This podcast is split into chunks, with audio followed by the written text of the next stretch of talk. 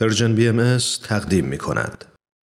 و ما نشریه Irish Times در کشور ایرلند در مقاله‌ای که به تازگی به مناسبت صدمین سال درگذشت حضرت عبدالبها منتشر کرد مروری داره بر سفرهای حضرت عبدالبها به کشورهای آمریکایی و اروپایی بیش از 110 سال پیش و تأثیراتی که حضرت عبدالبها بر افکار و قلوب مردم در اروپا و آمریکا گذاشتند. این مقاله با اشاره به افکار عمومی آن زمان در کشور ایرلند می نویسه که اغلب مردم ایرلند در اون زمان علاقه زیادی به یادگیری در مورد کشورهای شرقی و باورها و ادیان مردمانش داشتند. از این رو گزارش ها و مقالات روزنامه ها و نشریات رو در مورد سفرهای حضرت عبدالبها که اغلب با عکسی از ایشان و پوشش سخنرانی های ایشان در مجامع معابد دانشگاه ها و تالارهای شهرها که برای گروه های مختلف مردم ایراد می‌شد با دقت و کنجکاوی تمام دنبال می کردند و اینکه برخی از مردم ایرلند صمیمانه مشتاق دیدار حضرت عبدالبها بودند و تعدادی در جرگه پیروان این آین درآمده بودند. و در این راستا این مقاله به طور اخص و مختصر به زندگی پربار سبانوی فرهیخته و پیشرو ایرلندی می‌پردازه.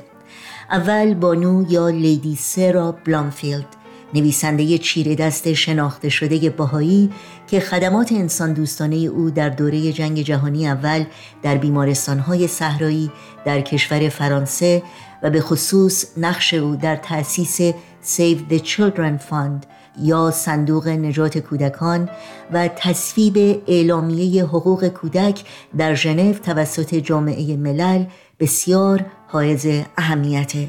در طی اقامت حضرت عبدالبها در لندن Lady Blomfield و همسرش میزبان حضرت عبدالبها بودند. Lady Blomfield همچنین در برنامه ریزی سفرهای حضرت عبدالبها نقش داشت و مسئول انتشار برخی از سخنرانی های ایشان بود. مارگارت کوزینز دیگر بانوی فرهیخته ایرلندی و از فعالان به نام زنان است که حضرت عبدالبها در زندگی او عمیقا تأثیر گذار بودند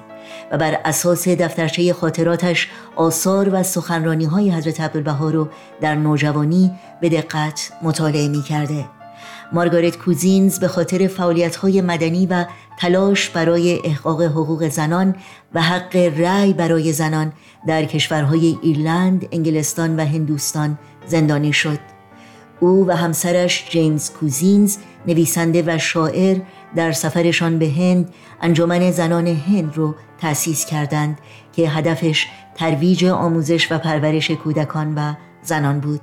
مارگارت چندین سال بعد از درگذشت حضرت عبدالبها به حیفا سفر کرد و خانه و آرامگاه حضرت عبدالبها رو زیارت کرد.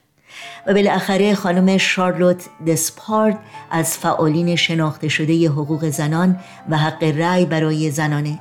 که زمان اقامت حضرت عبدالبها در لندن بسیار تحت تاثیر شخصیت و آموزه های حضرت عبدالبها در مورد یگانگی نوع بشر و وحدت ادیان قرار می‌گیره.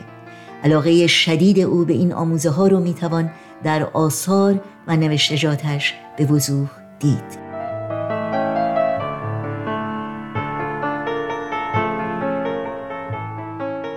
متن کامل این مقاله که به زبان انگلیسی است رو می‌تونید در سایت The Irish Times ملاحظه کنید.